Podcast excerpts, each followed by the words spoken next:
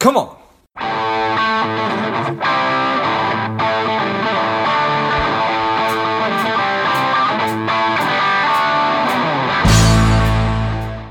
Hello, dear listener. Before we get into today's show, quick ask. If you find value in today's show or you've gotten value out of a previous show, please leave us a quick five star review. Be super grateful. Thanks a lot. Ari, are you ready? Always. I like it. I'm ready. The people are ready. Let's go. Welcome to Money Savage Engage. This is George Grumbacher. Ari Meisel is the founder of Less Doing. He's a productivity coach, an entrepreneurial strategist, an author, a podcast host. I'm excited to have you on. Ari, tell us a little bit about your personal life, some more about your work, and why you do what you do. Sure. Uh, so, I am a father of four young children. I'm a volunteer EMT, which I've been doing for about 10 years, and I'm a woodworker. Those are those are sort of the personal sides of me. And on the work side, I help make entrepreneurs more replaceable. Nice. How does one become a now. yeah? Thanks. How, how, how, does one become a volunteer EMT? Or what, what was uh, the motivation well, there? Yeah, so there were a few different motivations, but one of them was that when I was uh, 23 years old, I got diagnosed with Crohn's disease, which is a chronic inflammatory condition that's considered to be incurable, and it was really, really debilitating. And through a long process of self-tracking, self-experimentation, I was actually able to overcome the illness. And, and one of the things that I wanted to do as part of that journey was really learn as much as I could about the human body. So I actually I became a yoga instructor uh, and I became an EMT. And I've always had the desire to make things and fix things, and so this was sort of an extension of that. And it's it's uh, I've been extremely active in it in the last several months with the pandemic, and it is just something that I love the EMS work more than anything I've ever done before. Nice. I imagine it's a crazy, challenging, and rewarding, and and scratching all those itches. Yeah, it's definitely scratched all those issues, and it's you know when you asked me at the beginning of the show if, if I was ready, you know, I, I I work or I volunteer in a in a town, a rural area where I am one of three EMTs in the whole town. I've got a pager on my belt at all time, and wow, call comes in, I jump in my truck and go. So I am I'm always ready. well, think that that's that's that that's that's amazing. So thank you for for making the commitment and the sacrifices that it takes to do that with a family and kids and, and full time job and everything else that, that goes along with that. So that's that's an incredible sacrifice that you that you're making. Thank you. It never, it never feels that way. Uh, it's it's such a great opportunity and a privilege. Nice. Well, I think that, that that's that that is very very very cool. So tell me a little bit about more, more about um, making uh, the CEO or the entrepreneur replaceable. Yeah, so this is a it's an interesting thing to see how people react to that word. It's a very powerful word in some ways because I don't want to replace anybody. I'm not trying to look at a way to fire anybody because replaceability to me is not just about the entrepreneur or the founder. It's really about everybody on the team. But ultimately, what we want to do by making people more replaceable is systematize and automate and outsource and delegate all the things that they do that they don't need to do. And that we're, we're doing that we, we don't actually need to do. It's not what we're best at. It's not what we are the most effective. And in, in hoarding those things, we're sort of perpetuating this egocentric idea that that's what makes us valuable, while at the same time robbing other people the opportunity to experience empowerment and growth. And it's it's a really much every company that I come across experiences. And so if you take this mindset to be more replaceable. And and being more replaceable is really about having the focus, flexibility, and freedom to be really effective. And freedom, and particularly in this instance, is ultimately about having the freedom to leave the business without it crumbling in your absence. And, and quite the opposite, it, it can grow without you and beyond you. And leaving doesn't have to be permanent. We don't. That's not the goal either. I'm not trying to get every entrepreneur to leave their company, but they should be able to. I think that that certainly makes a lot of sense. Is did you have a sense of what percentage of time on average uh, the entrepreneur is doing stuff that they shouldn't really be doing? Probably. I mean, the 80-20 rule works really easily for this, so mm-hmm. I, I, I, would say it's a fair fair estimate, about 80%. There, there's there's so few individual things that entrepreneurs do that are really the most most valuable thing, and that, that just because there's few things doesn't mean it could be a limited amount of time. You could do two things for 10 hours a day if you wanted to, but we get so easily bogged down because it's it's often the CEO role that is the last role to be defined in a growing company, right? Mm-hmm. Because you started up by yourself, you brought on a team, you kind of just fill in the holes. And what that means is that you're the catch all. And you're always going to be the catch all until you start setting limits and working within those constraints.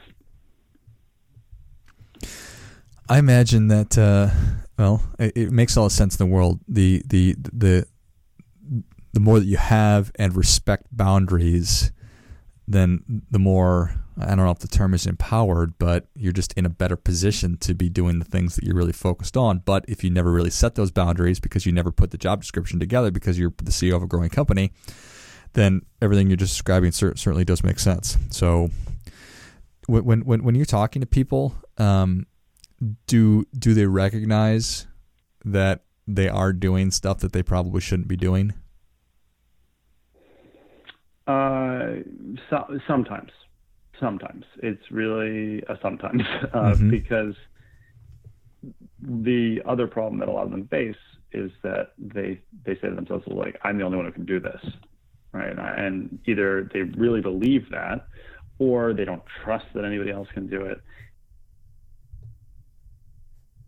There's all sorts of different psychology psychological issues that sort of step into that place, but even when they do recognize it and you have an entrepreneur who's like, yeah, I'm just, I'm totally overwhelmed. I'm totally overwhelmed. They often, the, the, the knee jerk reaction is to think that they just need more time, right? Which is impossible, right? So I love when people are like, oh, I, I, I just need more time to do what I do really well. It's like, well, you, you can't have it. You know, it doesn't, it doesn't work that way. so, so there, there's, there is a big denial that comes along with it. And the expression that is super relevant here that I use all the time is that you can't read the label from inside the jar. Mm. That is one of my favorite. I just recently heard that, and that it's such a powerful, such a powerful phrase right there. You can't read the label from inside the jar. So, yeah. All right. So I imagine that that you've broken this down into uh, steps that somebody can follow, or just a process for figuring out. Yes, in fact, I'm doing stuff I shouldn't be, and what do I do?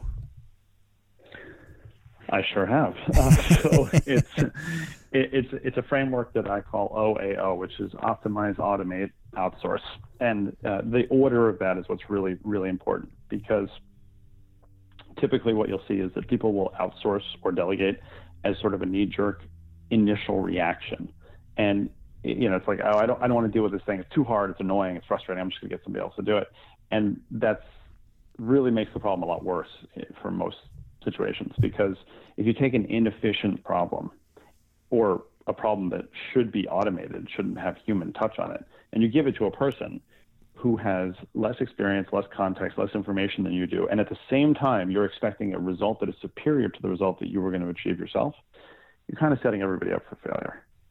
So you need to optimize first, and it's in some ways the least sexy aspect of this and the most important by far. You have to look at how you do what you do right now.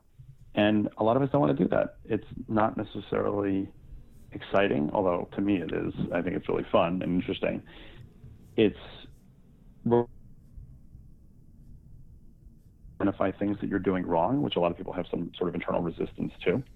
And you have to identify that there's usually going to be redundancies or uh, um, obsolete aspects of the things that you do, and you've just been doing them for such a long time that you haven't taken the time to do that. So and there's a framework, of course, for that aspect of it, but we, we have to start with that optimized step. Look at how you do what you do now, how you're spending your time, your resources, your energy, your money, and get outside that jar. Uh, that's something that, that that that I that I do on a probably once or twice a year is I'll I'll I'll be really brutal with myself about how I'm spending my time, and it is an exercise that I just it's not now that I've been doing it for a while, it gets easier. But is that really is, is is that part of it? Is just doing a really brutal audit on this like ten minute increments, or how how, how do you help people go about that? Yeah, absolutely, and that that that auditing ability in some cases is the unique thing that the founder or the entrepreneur actually should be focusing on. And, and it's something that we can culturally make pervasive in, in any company and, and, and should. But at some point, like that's the tinkering that that person has to end up doing is finding those holes and finding those inefficiencies to allow their team, hopefully at some point their team, to operate as efficiently as possible and effectively as possible by removing those obstacles. Uh, so yeah, it, it, it having a monthly, quarterly, yearly, whatever it is, the fact that you're doing it twice a year is great. A lot of companies don't do it ever, you know, because there's the mentality that many take, which is if it ain't broke, don't fix it. Mm-hmm. And that has legs, but that's not sustainable because at some point it will break and it will break in a way that nine times out of 10 you could have seen coming and could have avoided the, because you know the thing is, is, is the the easiest way to say it. Firefighting is way sexier than fireproofing.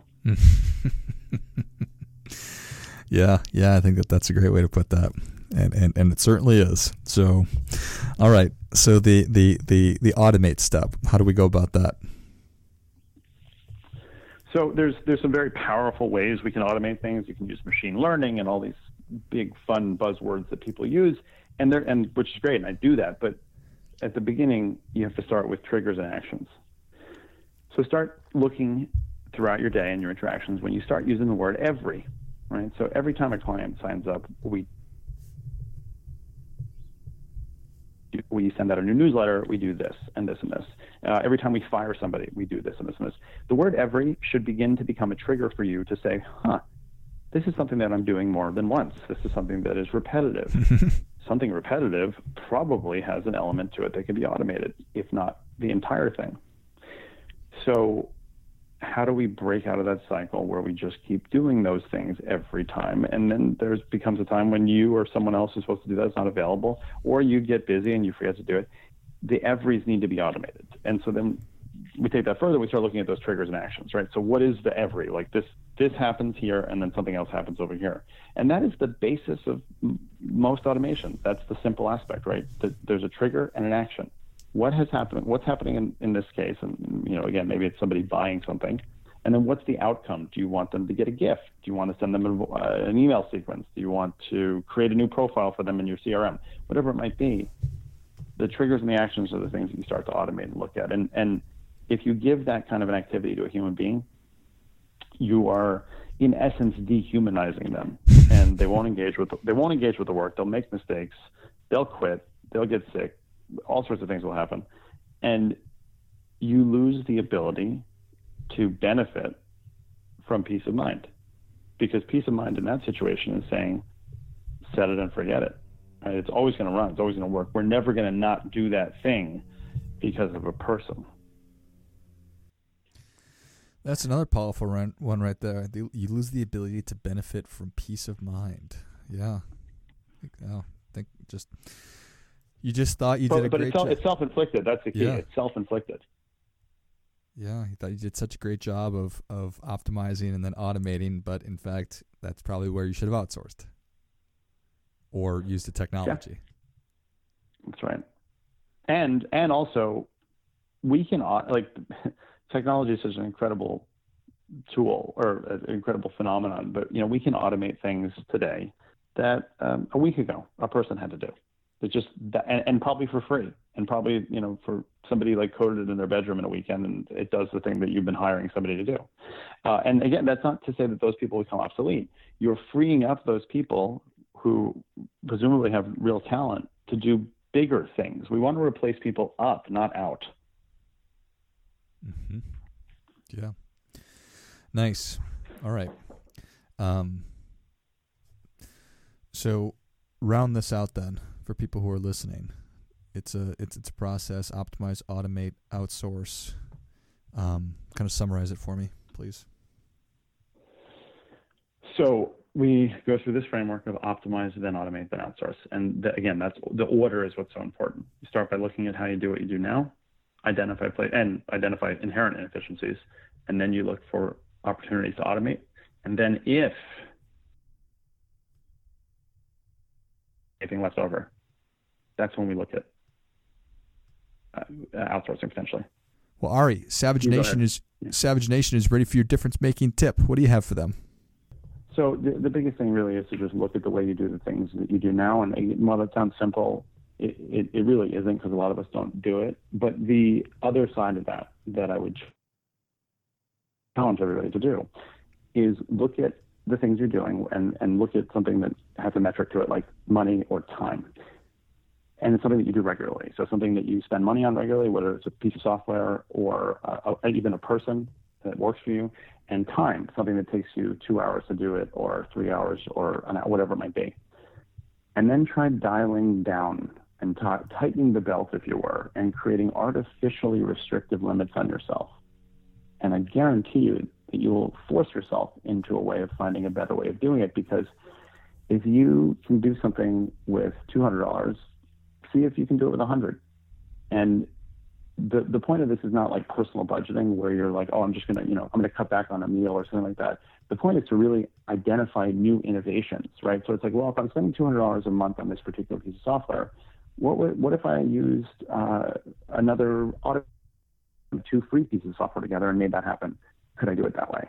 Or if you, you know, it takes you two hours normally to write a blog post. What if not an hour? No matter what. What if you only had an hour? I bet you'd probably get it done and you'd do it better see what you can do with less. I think that that is great stuff. That definitely gets it. Come on. Come on. All right. Thank you so much for coming on. Where can Savage Nation learn more about you? How can people engage with you? Uh, thanks for having me on, George. Everything is at lessdoing.com. The, the books, the podcast, the program, everything is there. And uh, I, I respond to most things myself because everything else is automated. I love it. Perfect. Well, Savage Nation, if you enjoyed this as much as I did, show Ari your appreciation and share today's show with a friend who also appreciates good ideas. Go to lessdoing.com. Check out all the great resources, the books, the podcast, all of it. Thanks again, Ari. Thank you. And until next time, keep fighting the good fight. We are all in this together. Spending too much time on social? Is your daily screen time over two hours? Are you a little bit overweight? Not saving enough money? any or all of these are familiar, Strive could be for you. The Strive two week online boot camp will help you to detox your mind, body, and money, getting you on your way to a happier, healthier, wealthier, and more confident life. Go to strivedetox.com, S T R I V E D E T O X.com, and get your mind, body, and money right.